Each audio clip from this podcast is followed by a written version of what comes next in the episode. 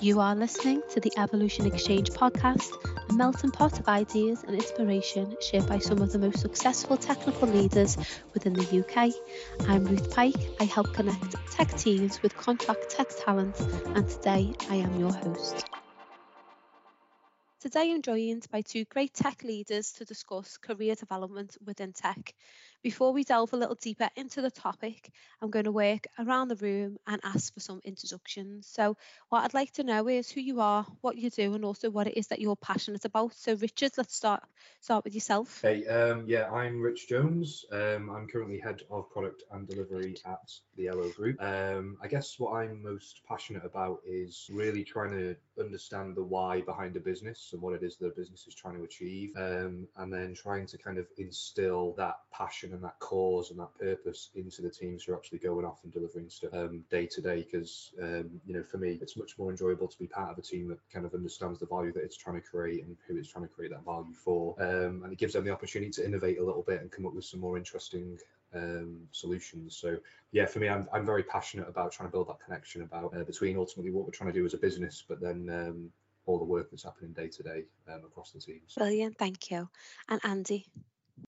Uh, hi, yeah, Andy Sinclair. Uh, I work for a company called iOMart. It's a cloud managed service provider. Uh, and what am I passionate about? Uh, I'm probably I'm passionate about solving problems. I would I would say, but probably I would I would add on to that probably solving problems through the you know the application of either you know technology or, or process or, or people. I think that's that's probably what I'm passionate about. I think. Great, thank you very much. So now that I've established some context into the both of you, let's move on to the topic and focus. So we're all here because there's an interest in the in career development within tech. Now, I've got a number of questions to cover, so I'm going to work around the room. I will pose the question, then I'll also ask for each of you to show some insight into that question as well. So we are going to start with yours, Andy. And the first subtopic that we're going to cover is other than a purely technical skill set, what, what other skills will support your career development within technology? So I'll let you start off with that. Yeah, um, you know, if if tech skills were the only thing that mattered uh, in hiring candidates, honestly, the recruitment process would be, you know, astonishingly easy. Uh, the biggest challenge I have, certainly when it comes to, to hiring, is is trying to identify candidates who are self-aware, frankly, uh, and who can demonstrate a, a, strong competency in, you know, the the terribly named soft skills. You know, it's the soft skills that are actually the the, the real skills that kind of separate uh, someone from being, you know, pretty competent at what they do to being possibly even outstanding at what they do. Um, I mean, per, perhaps maybe unsurprisingly uh, for this type of podcast, you know, I fall into the kind of cliche diversity bucket of uh, being a, a, somewhat overrepresented white male between the age of 30 to 40. Um, I think it's probably a, a reasonable statement to say uh, that in the West we we certainly make up the majority of technology workers. And being a part of that group, you know, I can say with some sort of meager degree of confidence that uh, that throughout my career I've encountered um, many people, um, specifically uh, from my sort of diversity group, that, that, that don't tend to have an awful lot of self-awareness, and they don't tend to have a, a robust understanding of of empathy. Um, there is, for, for everyone listening, frankly, no more important skill in both your personal and professional life. Uh, being able to take an honest look at yourself and how you know how you interact with the world, and inversely, you know how the world uh, and people around you seem to interact with you can provide some really, uh, you know, astonishingly valuable insight um, that will really support your career development. You know, what what are my strengths? What are my weaknesses? Um, do I have a, enough of an understanding uh, of empathy to, to work effectively with with those around me? You know, am, am I approachable? Uh, and when I work with people, do I do I take time to understand their communication or, or relationship style? Um, it's it's a pretty interesting thing. It, do, it doesn't it doesn't matter how well you advance your technology skill set. You know, there's probably a lot of people listening who might have read uh, Jeff Sutherland's book on Scrum. You know, doing uh, doing twice the work in half the time or something similar to that. Um, but there's some really valuable insight in there for any any job hunter, and I think it, there's a specific point in the in the book where, where, where Jeff talks about, you know, it's it's almost without exception um, that a leader's job is to try and get the most out of their team You know, they will, you know, they will apply effort to bring up the, the skill set of their team, which one would assume will increase the amount of output of that team. It's far more effective use of their time to do that than to concentrate on developing a single individual. Um, but you know, there's, there's, a really funny part of the book, and it's it's quite important. And it, it, it's when Jeff talks about, you know, there, there's a rule of no assholes. You know, you know, don't be one ever. You know, we, you know, don't tolerate it in a team you know? Um, if you're not if you're not able to effectively work with those around you because you don't perhaps understand how you communicate with the people around you you know what actions the, you know, the actions you take and how that might impact the other people around you you know having having an individual like that in a team can absolutely decimate the performance of a team completely you know it's uh, i think he says something like uh, some quite throwaway comment of assholes must be stopped but uh, uh, you know it's it is really really valuable you know self-awareness is is absolutely critical for career success. People who are more self-aware tend to perform better at work you know, they tend to get more promotions and they, they lead more effectively because you know they're able to empathize with those around them. And there's there's you know pretty strong evidence that indicates that companies with more self-aware professionals have, have stronger financial performance. So apart from technical skill, I would definitely highlight, you know, being self-aware and focusing on those soft skills is incredibly valuable. Brilliant. Culture is a massive thing now, isn't it? So I think that's definitely something that people are focusing on um, to make sure that the team has the best fit. Um, Rich, so in terms of this and, and your thoughts on technical skill set, what, what would you say was your? Yeah, I mean, well, I, I massively agree with Andy. I think um, you know the stuff Andy was talking about there around self-awareness and um, thinking about your strengths and, and weaknesses and the impacts you're having on others hugely important. I think half the battle is giving yourself the time to to kind of um, sit and reflect on on stuff and, and have a think about um, kind of your individual passions and your individual performance and, and then how you're working with your teammates and stuff like that. I think it's so easy for people to get caught up in the day-to-day role um, and not allow themselves time to kind of um, yeah kind of sit back and just think about how they've been performing or how they can potentially improve in different areas. Um, I think um, you know continuing along the lines of kind of more softer skills. Um, for me, a, a, huge one is um, trying to see and care about the bigger picture as well. So trying not to have too much of a narrow-minded view. Um, you know, for me, especially in tech, um, and roles like development roles and engineering roles, um, there's there's huge amounts of value that can be unlocked when people are given that context and, and, a greater understanding of what it is the business is trying to achieve or what value we're trying to create for the customer. And I think that that can massively help to earn the respect from both your colleagues within the team, but also stakeholders around the business. Um, you know, it allows you to make better decisions around um, the way that you're developing a piece of software or the way that you're trying to um, encourage a, a customer behavior. Um, and, and, it allows you to be a lot more innovative. You know, I think a lot of the questions I tend to get asked in, in, in businesses that I've, I've, worked for is how, how do we create more innovation? How do we encourage people to be more innovative? And the obvious answer is, is time. You've got to give people time and space to be able to do that. But also, you know, context, the understanding of the bigger picture it, it is huge. You know, ideas, there's no point people coming up with a load of random ideas. It's got to be relevant for the business and there needs to be a problem that needs to be solved. So sharing those problems with people and um, you know, as an individual, taking more of an interest in those problems and, and trying to create some value and, and, an innovative solution for those problems is uh, is massive. And the other thing for me is time management. Just um, going back to my earlier point around giving yourself time to reflect. It sounds like a very, very basic skill, but I, for me, there's definitely levels to it. There's kind of your most basic level around managing your, your calendar and your to-do list and your deadlines. Then there's kind of scheduling your time so that meetings work in sync with one another and you don't have to spend a load of time prepping stuff, um, preventing yourself from having 30 minute gaps where you can't really achieve very much. Um, all the way up to kind of more advanced stuff where you're trying to learn a little bit more about yourself and your working practices and when you best work.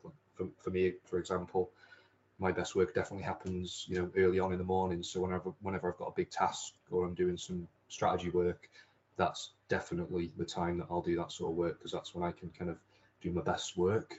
Um, so yeah, I think time management um, is another massive one. It's often a skill that's overlooked because I think a lot of people think that it's it's such a basic skill. Um, and then communication as well. Um, again, another one that's kind of fundamental in all roles, but certainly in tech. Uh, you know, there's often when we're working on difficult projects or challenges, there's often a bit of frustration with, with certain stakeholders. Um, being able to explain why things are difficult or challenging, or why a decision that's perhaps going to take perhaps add a bit of time to a project, um, why that decision has been taken and why it's so important we make that decision, um, explain concepts like tech debt, um, and be able to communicate with stakeholders got just a little bit. It's not the best solution and the reasons behind that. I think that's crucial as well to help develop that reputation and help build that trust with um, all various roles from across the business. That's great. Thank you. Um, so I'm going to move on from that and actually go on to your question, Rich, which is about high quality learning materials. So I think it just blends in a little bit better. So now that high quality learning materials are becoming more accessible and in lots of cases freely accessible, what else can I do or we do to develop and stand out? So I'll let you lead with that if, if we can, please. Yeah, yeah, sure. Um, yeah, I guess it's it's it's a continuation of the theme around focusing a little bit more on the softer skills, as Andy said. You know, massively important. And I think now that there's a plethora of accessible um, information and content available online through kind of course providers like Udemy, Coursera, uh, but also just good resources and communities online you know, with blogs and, and guides and how-tos and stuff like that. Um, I think it's almost uh, leveling the playing field a little bit from um, a hard skills perspective. Um, you know, more traditionally, you'd, you'd, be reliant on your education, so kind of the stuff that you've learned in school, the stuff that you've learned in uni, stuff that you've picked up in, in big expensive textbooks to kind of build your knowledge of a role and, and how to do certain things and how to carry out certain activities. But obviously now people can get to some of those answers a lot more quickly. Um, yeah. For better or for worse, um, you know, at the moment you can you can do like a product management course on Udemy in a couple of days. And I'm not saying that qualifies you as a product manager, but what it does do is, you know, provide you with some basic understanding of the role, um, various methods and frameworks, and it's probably enough for you to kind of hold your own in a conversation with someone or, or, or in an interview for, for, for, a lower level job. Um, so, yeah, I think it's interesting because I think it, it's further highlighting the importance of the softer skills mm-hmm. um, and the stuff, as Andy said, that's very difficult to um, get a gauge of um, in an interview. Um, yeah. obviously, we can all read the various textbooks and, and, understand various concepts, but it's it's it's how we take that into our daily working practices and what we do with that information that's really important. So um, I was reflecting a little bit on kind of various skills and traits and behaviours that um, you know for myself and for colleagues and friends I've seen some some success from. And you know the first one for me is is around adaptability. So you know as I said, it, it's one thing consuming all this information and, and building up this knowledge and, and theory of a particular role or practice, but it's another actually putting it into practice. Um, and we're not always all in a position where we can do everything perfectly by the book.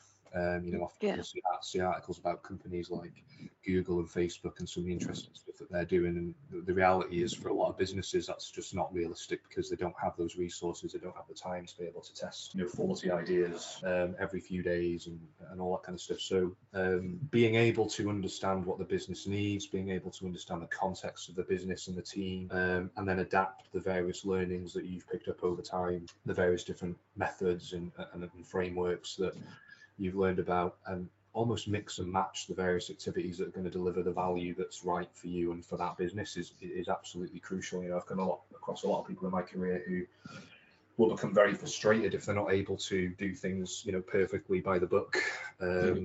And for me, that can really that can really hold someone back because the reality is that you know you can't always do everything by the book. No, definitely. and you don't you learn from your failures, don't you?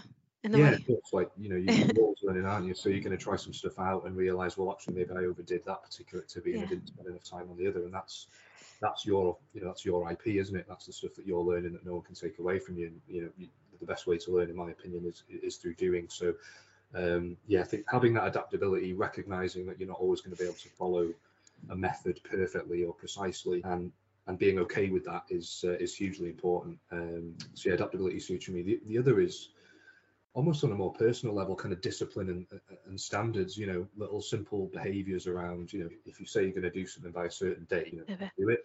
And if someone asks you a quick question in the corridor and says can you get back to me on this? You know write it down remember to do that make sure that you do get back to that person. And if it's going to take you an extra hour in the morning to prepare for a meeting or something you know go and make sure that you do it. I mean these things sound so simple and so basic um, but and, and at, the, at, the, end of the day, they're probably not the end of the world if you know if you, if you, don't get back to that person on time. But actually, if you're talking about trying to build a reputation and trying to develop and progress, they're brilliant opportunities for somebody to demonstrate that they're reliable, they're reputable, they're, they're professional. You know, they always say what they're going to do. They're always doing things on time, um, and over a you know fairly long period of time, you know, you, you can build that sort of personal brand that um, calls out how how reliable you are and how trustworthy you are in certain areas Uh, another key one for me is kind of belief and passion and being engaged. You know, there's nothing more frustrating than you know working with colleagues who are you know always a bit down and not not interested in what's going on. Um, yeah. You know, ideally you want to be someone who's engaged, energetic, um, understands what the team's trying to achieve. You know, is helping out, supporting, trying to radiate energy a little bit. Um, and when people kind of see that enthusiasm, you know, they're, they're way more likely to want to engage with you and build relationships with you and be around you and, you know, again, help to build that personal brand and that, that reputation within the business for, you know, as being someone who um, understands where the business is trying to get to and is trying to play an active role and an active part in that yeah. um, and, and, supporting their team members. Yeah, um, definitely. And being okay. open to feedback, isn't it? It's like, you're not open to the feedback, you can't grow again. So it's, it is definitely that's a massive skill I think is to take on like um like the feedback that people are actually giving you and not get defensive. Yeah, yeah, I guess um you know obviously in a lot of cases emotion tied to receiving feedback at times. You know it can uh, yeah. I guess it can hurt your pride a little bit if you've not yeah. or someone's giving you a little bit of criticism. But yeah, as you said, Ruth, it's, it's crucial that you're able to kind of look at it objectively and and, and unbiasedly kind of just say, yeah, you know what, actually, there's, there's an area for me that I could potentially um, develop in. And um, just tied to that, I guess, listening and, and, understanding other people's perspectives as well. You know, often, you know, we're asked to do things by people. Can you just do this for me? Can you just build that for me? Um, and it's very easy to kind of just do that thing for them. But actually, if you try and understand exactly what that person's trying to achieve and you ask them why do they need that thing, um, you understand what their motivations are. Again, it's an opportunity to add more value. It's an opportunity mm-hmm. to go above and beyond, you know, um, come up with a solution that doesn't just solve that very specific niche problem, but actually solves you know a myriad of problems or a deeper problem that's that's going to add a lot more value. So not just taking questions at face value, not just taking I guess requirements or asks at face value, really trying to understand why that person is asking for that. What is it that's mm-hmm. challenging them? Um, what other interesting, maybe innovative solutions can we come up with that are going to that are going to really make a difference for that person. Yeah, definitely. Amazing. So, uh, Andy, over to yourself. So, in terms of that, I mean, what what would you say maybe that you've done as well in the past um, to develop and stand out? Well, I, I mean, first of all, what I'd probably want to do is at least acknowledge or recognize how absolutely phenomenal online training resources are, more than anything else. Um, you know, there's there is actually a bit of kind of overall kind of educational crisis, if you like, with uh, certainly within the, the, UK and within the West. You know, um, you know, teachers have been leaving the profession for years, and uh, you know, recent stresses with the pandemic and the culture war and all this kind of stuff that's been happening. You know, the, the, the profession itself is kind of at tipping point. Um, and if we, we think about the pandemic, you know, like almost a billion children lost access to schools over the course of the pandemic. And if it wasn't for online training, whether that be you know something like Udemy or something like A Cloud Guru or, or whatever it might be. Um, for children, in that respect, it wouldn't be professional certifications. It'd be more like you know leveraging Zoom to kind of do online learning with the rest of their, their you know their uh, their academy or their school. Um, but online training specifically for people who are looking to get into to IT, it's incredibly, incredibly useful. It's incredibly valuable. It's extremely high quality. You know, if I want if I wanted right now, I could, you know, take out my credit card and, you know, twenty pounds a month, and I could go home and learn about macroeconomics if I wanted to. Um, but really, you can use those certifications to pass just about any technology certification that you like. Um, you know, kind of as, as Rich said, right, and there is this kind of uh, separation between what you can learn on, on online learning platforms, which is you know you can go really really deep in a specific technology in a specific area. But what you probably miss out on a lot is the the soft skills again as, as rich kind of highlighted. But these online training platforms are phenomenal. You know a cloud guru you know even microsoft learn you know partners such as barracuda or whatever you know you know they create you know really incredible online learning platforms. And for, for what they do they are absolutely wonderful. But you should be you should understand that these types of certifications are really they're a lot more closely aligned to industry kind of certifications of you know what I would think back in the day is like a, a CCNA, a Cisco certification, or you know a Microsoft certification and that kind of thing.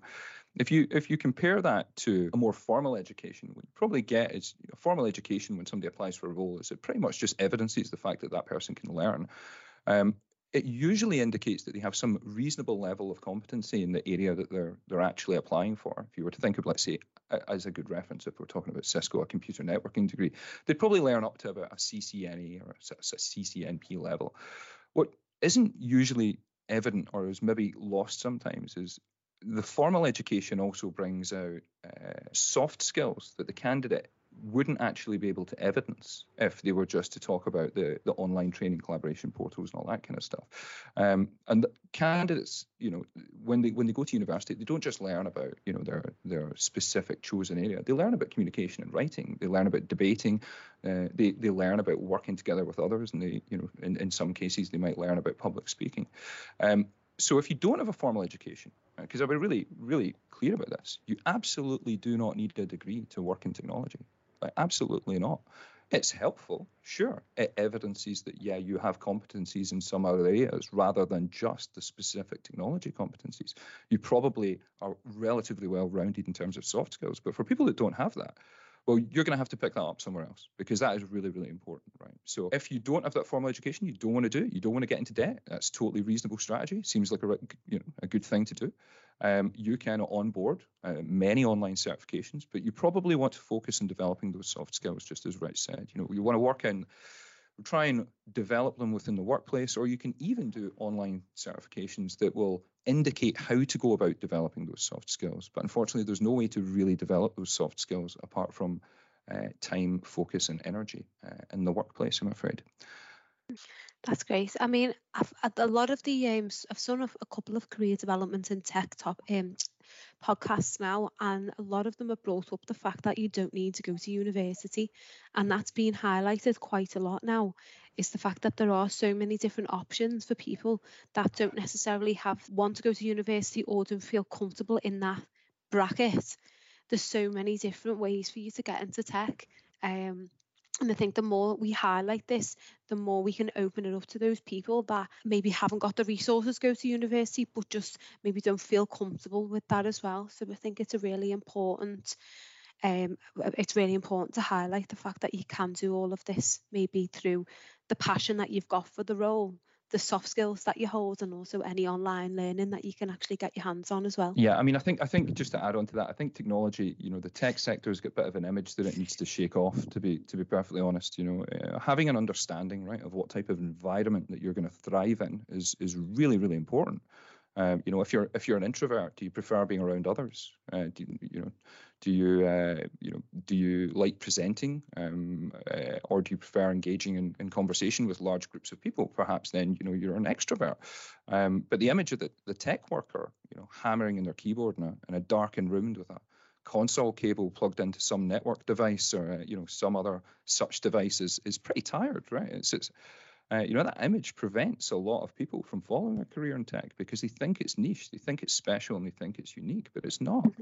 Um, you don't need to be a developer who spends the rest of their life uh, in, in, a in a darkened room uh, to have a filling, fulfilling career in, in, the tech sector. There are other roles. You know, you could be a project manager. You can uh, develop people. You could be a people manager. There's there could be a, a, a product manager. There's so many so many other avenues that you can that you can go down. Definitely. Yeah. Thank you.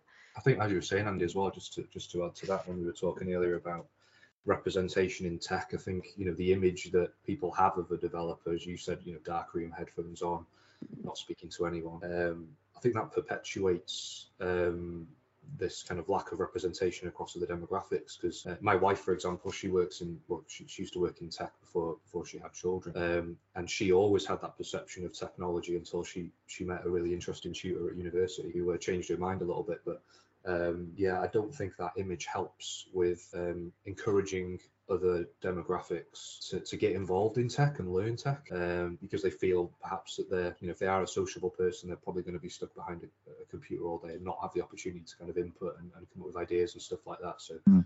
I think it's massively important that that image is, uh, is improved, to be honest. Mm. I think it goes back to school, doesn't it? So when you think about school, if you think about IT, it was on on the computer making Excel spreadsheets. And that's the experience that you had when you left school. Is or that's all it was. So I think it's being highlighted a lot more that there's just so many different avenues and quite exciting avenues at that, to be honest. Mm. And you've got gaming, you've got you've got so much different things that people can go into, and I think it, yeah. it's probably really that it's starting to get the get get the highlighted that it actually needed. Um, yeah, and hopefully those online training courses will make a difference to you know to uh, you know people are that are at high at high school. Um, I think you know I don't I didn't even have an IT department. I think it was my Latin teacher that became our our IT teacher, and I'm not joking. Like, it was, and you know, if you were a child and you were sitting in class, and uh, you know, your introduction to IT was writing, you know, SQL Select queries, there's no way you'd be interested in developing a career in technology. There are so many other things that we could teach that are just as valuable. Mm-hmm. Uh, I think I think we, we really need to take another look at the way that we we're educating people around technology. Definitely.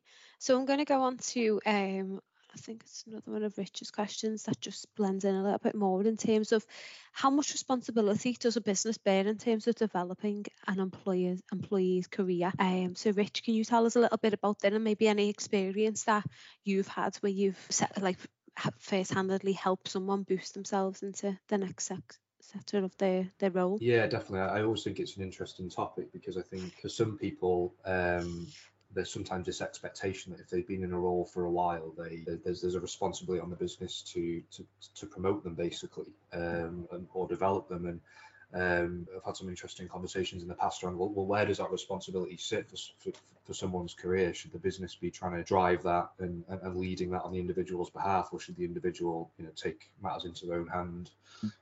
Their own hands and kind of own it and drive it themselves. And I guess for me, I think it's important that although the business should absolutely be supporting and encouraging and enabling um, growth and, and development, um, I think it's got to start and it's got to be led um, by the individual. And obviously, that starts with firstly the individual kind of knowing what they actually want to do with their career in the longer term, which for a lot of people is actually the biggest challenge. I know for me, you know, it took me a long time to understand where I fit and the things that I'm interested in. I had to try various different um, roles in the early stages of my career to try and understand what, what motivated me and what I was passionate about. And I think also when we're younger, talking about school and stuff like that, you know, we, we often have these kind of vague ideas around what these roles are. And actually, in practicality, when we get into them, sometimes we realize that okay, you know, actually, you know, coding isn't for me, or, or maybe coding absolutely is for me, and it wasn't something that, that I thought about before.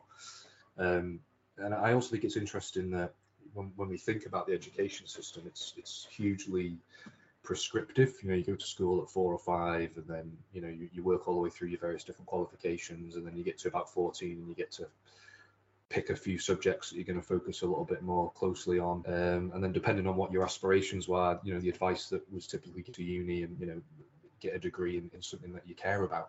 So you've always had this kind of guidance from a teacher or a tutor on what the next step should be and what you should do next, and almost this kind of protective layer around you and your next steps. Um, and then suddenly you you get into a role, and that's that's taken away from you. You don't you don't have that sort of um, guardian, I guess, or, or, or, protection or system around you that tells you what the next step is. You're kind of thrown into it. Hopefully, you've got a good manager who helps with this sort of stuff but you've got to train or transition your mindset away from being in a, a process that's fairly well understood that a lot of people are going through into oh suddenly I'm now responsible for it. You know the business, you know this employer is not suddenly going to come and tell me what the next step is. I need to take control of that, understand where it is that I want to get to, um, and start to think about a plan for that and and work with my manager to to help gain exposure and and execute that plan. So yeah, I think it's hugely important that the individual kind of takes that um, onus on themselves and, and, doesn't leave it to the business to make decisions for them.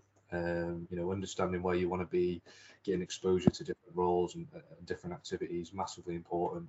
Um, understanding what a typical career path looks like for someone with your interests, what the various different roles are, what the skills uh, required are for those roles, and what path you're going to follow in order to get there um, reflecting on where your current strengths and weaknesses are and the gaps for you um, in order to progress to the next stage um, and just continuously work on that. And then obviously the business needs to massively support in terms of um, constantly trying to actively contribute to that process whether it be through um, you know, industry experts are in the business who can help with development and, and steer and guidance, a bit of moral support from a good line manager who's able to kind of build confidence and, and perhaps um, hone in on some of those more softer skills uh, but but I do think it's important that the individual takes responsibility, and then I guess the role of the business, apart from supporting all of the above, um, is more about creating an engaging culture where it's uh, really well encouraged for people to go off and learn um, you know, making sure people have got the right resources, self-serve learning tools, as Andy was saying, there's some amazing resources available online now. So making sure people have got access to, to things like that, setting up things like lunch and learns where colleagues can um, get passionate about a topic and, and learn things together. um, getting more involved in the community and learning about what other businesses are doing and how other roles have, have overcome challenges that, that most businesses um, facing. I mean, in one of my previous roles, I took our product team on a bit of a tour of a few businesses across the Northwest just to kind of run a few workshops and have some interesting chats with other teams similar to our team, um, working in different industries and, and, talking to them about some of the challenges they've got. And it you know, found it hugely inspiring for the team. You know, for, for weeks afterwards, we had loads of ideas coming out in terms of um, areas that the team wanted to develop on, uh, new frameworks they wanted to do, new training that they wanted to go on, um, and doing more kind of community-based events as well. So I think um, creating the right environment is important, but also creating that culture and um, inspiration for people to go off and learn and, and, want to learn as well. Yeah, brilliant. Go over to you then, Andy, in terms of what, what you think is um, it's up to the business or the individual. Yeah, well, I'm so glad that you took that approach there, Richard. I thought I was going to say something hugely controversial, so that's that is positive. Um, so, I mean, it's an employer's job to get as much value out of their investments as they can. This means that for a business, there will always be a balance as to how much to invest in the development of their team. No business, doesn't matter if it's Facebook or Apple or whoever it might be, has unlimited budget for all of their candidates to focus on their you know, desired career development. And even if they did, that business is really hiring that individual to facilitate a function. Um, and really, if that individual is able to facilitate and deliver that function, the business will probably look at that individual and say there's probably just enough investment went in to make sure that that function is being carried out. Now, that might seem like a somewhat cold-hearted or kind of analytical response uh, to the question. It's kind of there's a reason why I've kind of phrased it that way. It kind of ties back to that skill of being self-aware. Right? You are truly the most important person in your universe. There is not another single person who will ever care more about your own development as you should. Now, now that I've said that, I can probably hear CFOs up and down the country cheering, saying, "Wow, fantastic!" Um, but you know, don't don't cheer too soon. Right? Employers absolutely have a responsibility to ensure that their team has the necessary skills to deliver the role in which they were hired to do. In most cases, employers will try and circumnavigate that investment challenge by simply just identifying candidates who already have the skills and bring them in to do the role. But uh, as you know, all three of us in this podcast will know that it's uh, it's somewhat challenging to hire people these days. Yeah. So where we can't find a skilled candidate and we have to actually bring somebody in to facilitate that role. Absolutely, the employer should 100% ensure that they have appropriate training and development so that that team member feels competent, safe in their environment, and has enough confidence in their skill set to, you know, the, to banish the demon that we all know as uh, as imposter syndrome. Mm-hmm. Um, yeah. You know, I think I think your employer will usually only invest enough to ensure that you're doing the role that you're hired to do effectively. But if you really want to advance, if you really, really want to progress in your career, then you really need to become accountable for your own future development. Now, that might mean investing some of your own time and your own growth, but you know, from from my experience, certainly, um, you know, I come from a period of time. I'm 38 now, but it wasn't that long ago um, when there was no professional development uh, within within organisations. You know, it was expected that you would go in and do just the role. You would probably have to figure it out uh, through sort of an active learning style of seeing and what's going on around you and being supported by a team around you. Um, but obviously, with remote working and you know that that active learning style has obviously become a lot more challenging to be able to do because you're you're by yourself for an awful lot of time. Uh, so again, yeah, you really have to become accountable. You know, be self-aware enough to say that if I want to progress, I'm going to have to do something about it. Yeah, brilliant.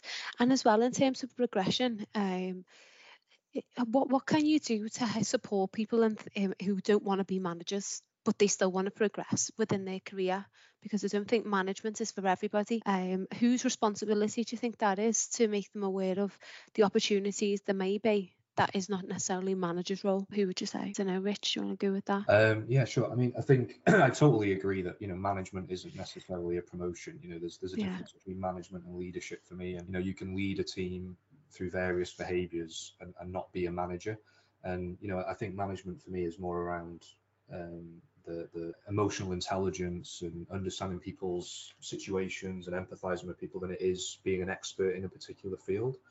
Mm-hmm. Um, so I think when it comes to people progressing um, or becoming more of an expert in a field as opposed to becoming managers, um, I think really what the business should be trying to do is is giving those people exposure to other people around the business or perhaps outside the business um, who have really honed that skill or that area um, and are able to further develop that person um, in that specific area um, or field. I think again, it's another kind of um, myth that you know, in order to be promoted, you've got to start taking on people responsibilities and, and actually yeah. for a lot of people who are really passionate about a particular skill or, or area that's detrimental because it, it, means they've got less time to, to, kind of focus in on that and learn more about that. They, they're now suddenly responsible for managing the well-being and, and, development of other people when you know that's not necessarily something that, that, they wanted but i think unfortunately there's probably quite a few people out there who believe that that's the only way to progress and, and it absolutely yeah. isn't so um, yeah i think i think a good line manager is someone who's able to kind of communicate that and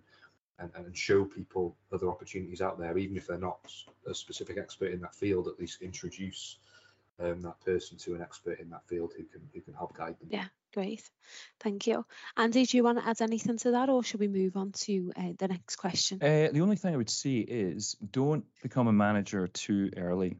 Um, yeah. I think that's probably an important thing. I, mean, I became a, a, an infrastructure manager in, in my sort of early 20s, and what an absolutely catastrophic mistake that was. I hated it completely. I, I really, you know, I was a sort of lead engineer that kind of was moved into a management position, um, and it it it actually stifled my career and my career development for for quite a period of time. You know, there was two and a half years of doing that role, realizing that actually while I was trying to effectively manage other people, I was missing out on that really important development stage um, in my sort of early 20s. So that's the only thing I can say. You know, management is absolutely, you know, a, a good career. There are so many other things that you can do that's not management.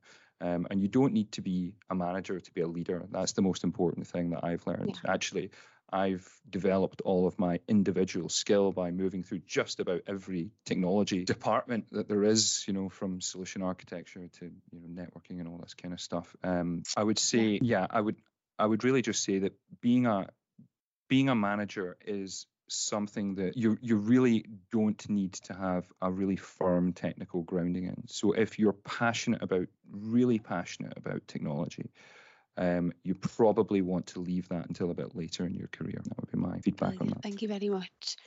So the last question that we've got to cover is what do you wish you could have known earlier in your career or life to support you with your career development? Now, this was yours, Andy, so you can um, start us off, please. Are you there?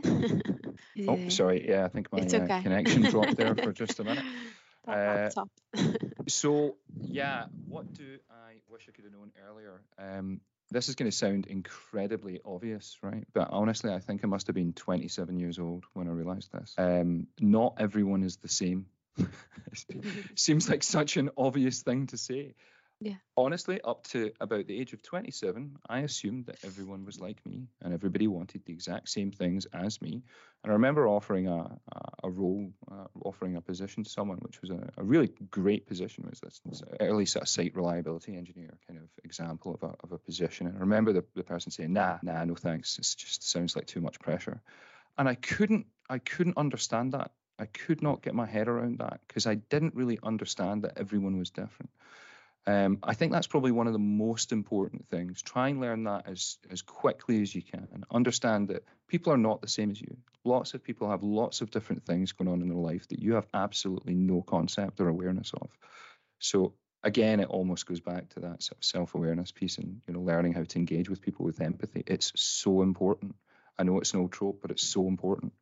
Um, apart from that, I would probably say try and understand your your learning style. Um, you know, I think I touched on this slightly when you talk about, you know, active learners kind of learn things by doing things. You know, they do stuff with information. They prefer to process information um, by, you know, talking about it or trying it out, and it's a highly effective way of learning. Uh, and most employees, you know, you know, they passively learn through this way just by working with the you know the rest of their team. You know, I, I touched on earlier that that's probably. I do wonder how how well that's working with flexible working.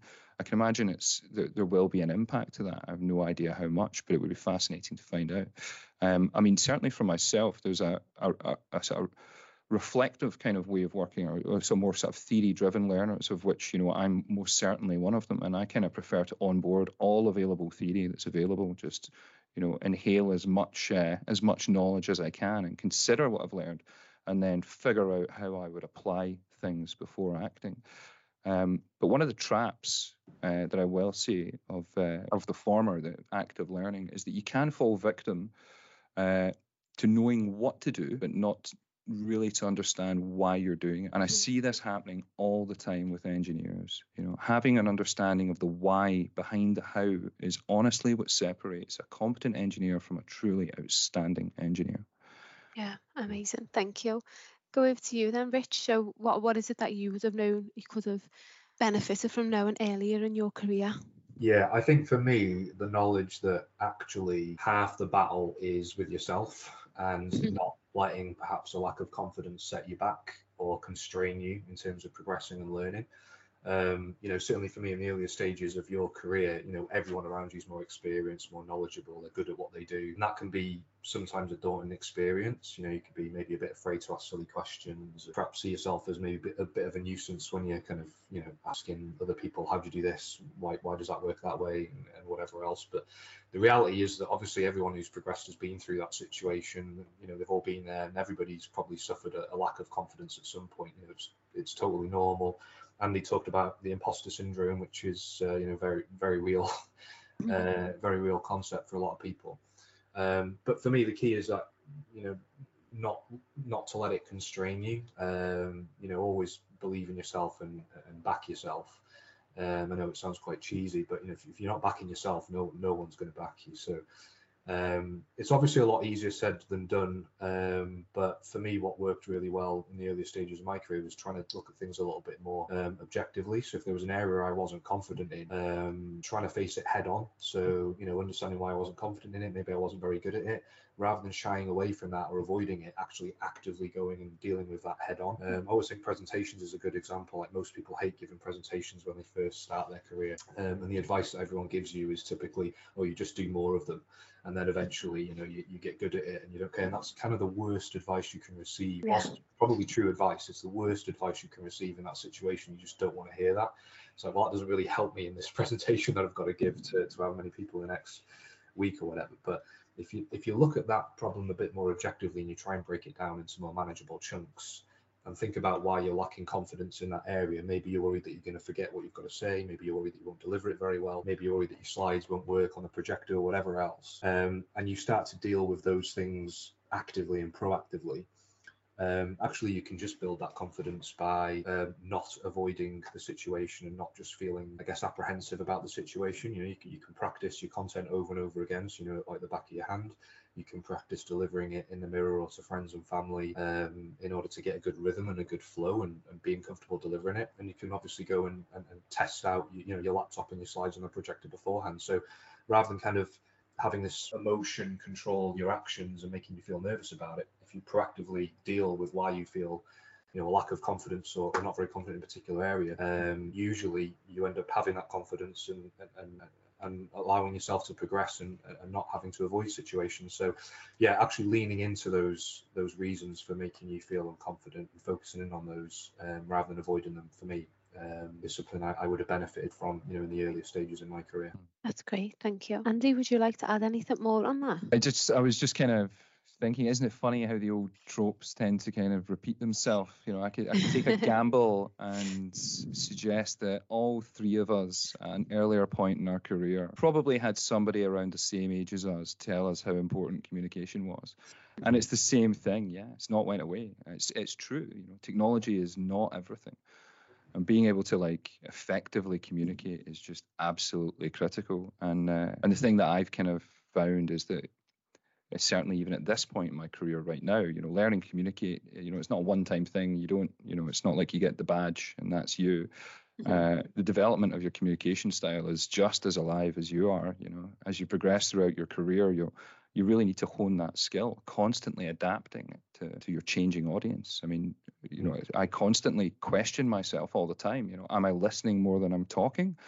Um, you know do you ask yourself like do you know how to communicate with others without being patronizing uh, you know do, do you know how to coach people around you even though you might know the answer you know it's not it's, it doesn't matter whether you know the answer it's more important that you coach that person to ask them questions to make sure that they eventually come up with that answer themselves. Um, and as you advance in your career, I mean, this is this is yeah, it really is an acute thing that I'm I'm consistently working with. You know, um, you have to engage with different stakeholders. You know, you, you might have to frequently present to executives or the board. And once again, your communication style needs to adapt to that audience. And believe me, that is a very different communication style. You know, sweeping generalizations be gone. You know, personal opinions won't get much of a foothold in that dialogue. Uh, you know, it's our articulate and succinct communication is the key for sure. Brilliant. So I'm going to ask you both for the advice that you would give somebody starting their career within tech. So if, if that's okay to start with yourself, Rich, what advice would you give to someone listening to this that may be starting their career within IT and tech? Um, for me, gain as much exposure to as many things as possible. Um, I was lucky enough to go on a brilliant graduate scheme where I was able to work across all different areas of technology. And that gave me within 12 months a really clear um, idea in my mind of the areas that I enjoyed working in and the areas that I felt like I could add more value in. Um, so yeah, when when you're starting off in your career, really try and um, push to get more exposure to lots of different roles, even if it's not in official capacity. You're not necessarily on a project in a different team, but maybe getting a mentor in that team or having some one-to-ones with someone in a different area of the business to just get as much exposure as possible. And hopefully, what you'll find is 90% of it isn't for you, and 10% of it is, and that's the bit that you want to go and focus on. But even the 90%, even those subjects in the 90% that maybe you're not going to continue with, it's still valuable to have that information because it gives you that wider perspective and context for the the area that you are going to focus in. So for me, yeah, get as much exposure to as much as possible. Find what you're passionate about, um, and you know, life's a lot easier when you enjoy what you're doing. So um, yeah, try and get to that point as quick as possible. Brilliant, thank you.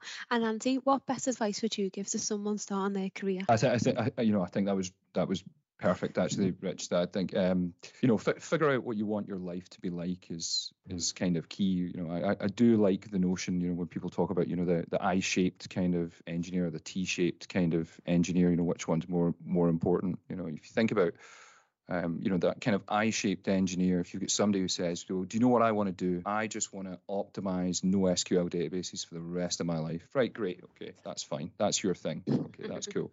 Uh, chances of you being hired um, are, you know, you've, you've sort of decreased the, the pool of, you know, available employers.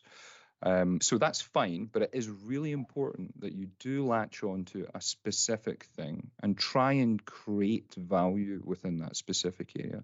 Could be development, could be networking, could be you know virtualization, could be cloud, could be whatever it might be.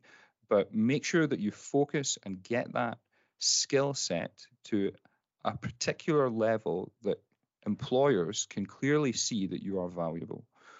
Once that you're able to, you know, get hired and move in uh, to, to a position, probably start to slow down, uh, slow down focusing on that particular area and start to develop all of those other skills that we've spoken about. Um, all of those soft skills kind of branch out and it creates the sort of top of the T, if you like. So you're kind of a more balanced, well-rounded engineer. And that's that is effectively what people are looking to hire. That's what we want in the enterprise. We don't want, you know, people with, you know, really advanced niche skill sets. We want people who are adaptable um, you know, we've got things like managed service providers and things like that that, that hire the the I-shaped engineers because we have to. Um, so yeah, that would be my career advice. Uh, focus on something, generate value, get your foot in the door, and then become a, a more rounded uh, individual. Brilliant. Thank you very much. So I'm going to end it on a high there. So I'd like to say for everybody listening, this has been the Evolution Exchange podcast. And I just want to take the opportunity to thank Rich and Andy for providing all your insights into the topic. And thank you all again for listening.